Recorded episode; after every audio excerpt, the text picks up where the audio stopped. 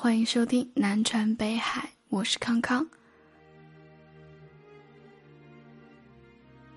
外公外婆今年两个人都快八十了，七十多了都。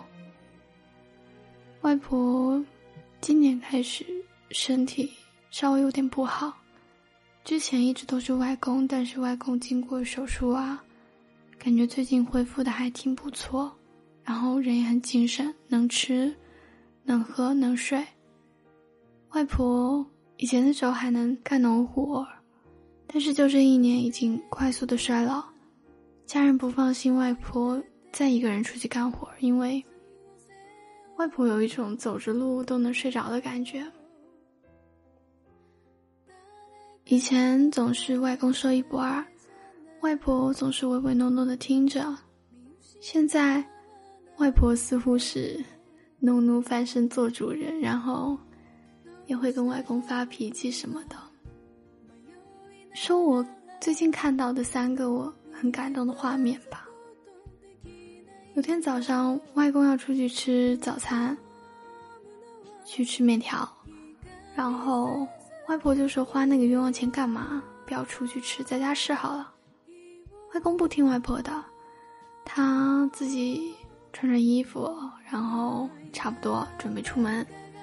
这个时候，外婆就跟一个小跟屁虫一样，然后就跟到了外公的身后，然后就跟外公一块儿出去吃早餐了。那天吃饭，一家人吃饭，吃完饭，外婆躺在沙发上，靠在沙发上昏昏欲睡。大姨说：“要不进房间睡吧。”外公说：“算了，怪麻烦的，回家睡吧，反正就走几步路。”外婆说：“回家，那你回去吗？”外公说：“我当然回去啊！如果我不回去，难道你肯回去吗？”还是差不多的场景。外婆正在抱怨，外公将要去北京旅游，要好多好多钱之类的话。然后外公从外面回来。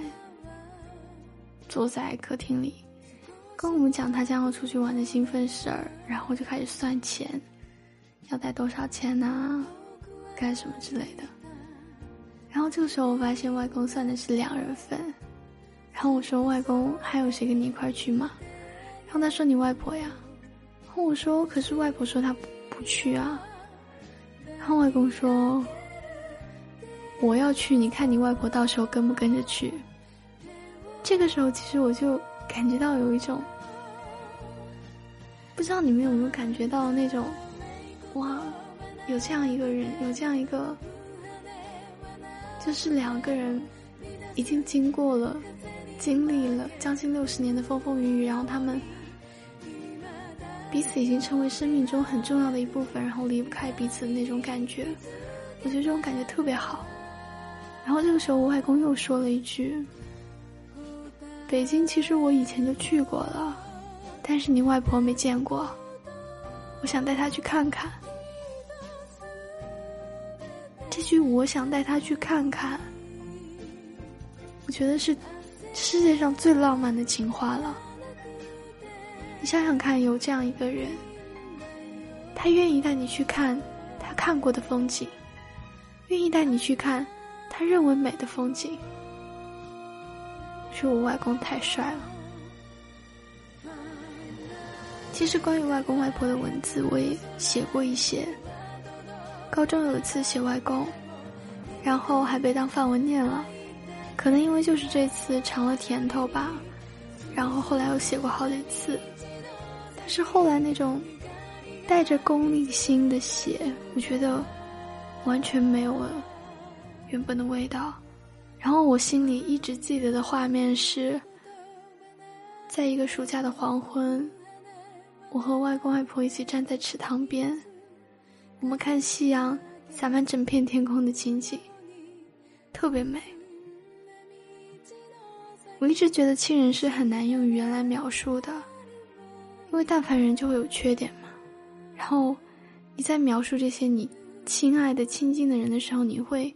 不自觉的去掩盖一些东西，但是我现在每每看到特别特别憔悴衰老的外公外婆的时候，我觉得需要去记下一些东西，记录下一些他们身上美好的东西。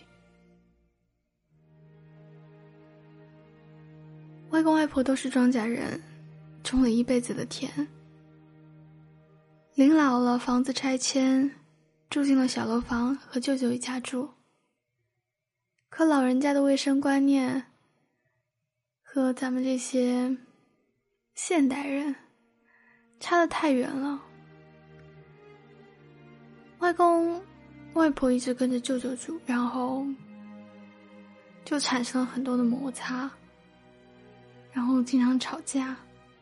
外公受不得气，所以呢，就跟外婆搬出来住，住到出租屋之类的，希望。能够以此来缓和矛盾，毕竟大家还是过着自己独立的生活会比较舒心，彼此都舒心。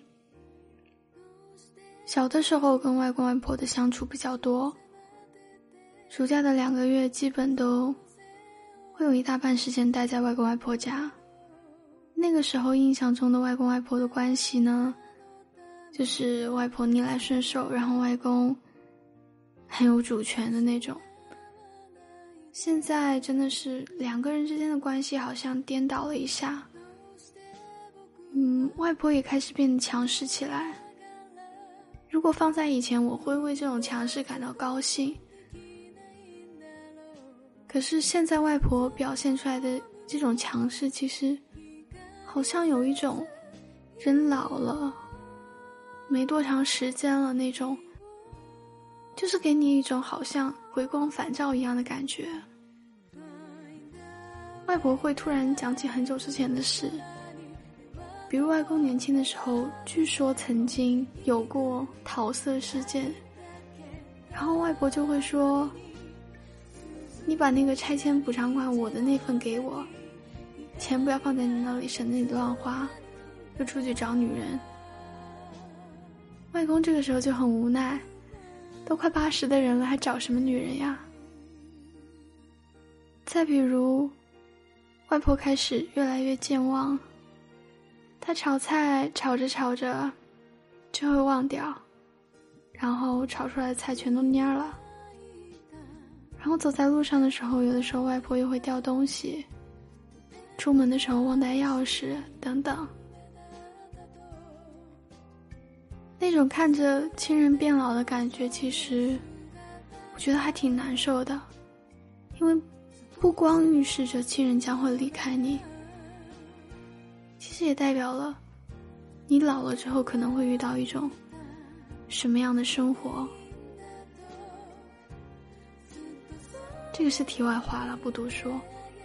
那虽然外公呢依然凶巴巴，但是。你们也听到我刚刚描述的三个场景了，就是每一句话你都能够看出他是在为外婆着想。老伴老伴，就是为了老来做个伴。五十多年的婚姻岁月很漫长，然后一直走到现在更不简单。经历了新中国成立，经历了十年动荡，经历了改革开放，也经历了新时期。现在的外婆戴起了以前不常戴的珍珠项链、手镯、耳环，有的时候记忆混乱，想起了那段可能外公不轨、自己被忽略的岁月，唠唠叨叨就开始碎碎的抱怨。外婆的听力不好，助听器也经常懒得带。她的世界里，声音没那么重要。她最大的希望。我一直以来做的就是，他希望他一睁开眼的地方就有外公。如果有一天我也老了，可能只要睁眼的时候身边有伴，我就满足了。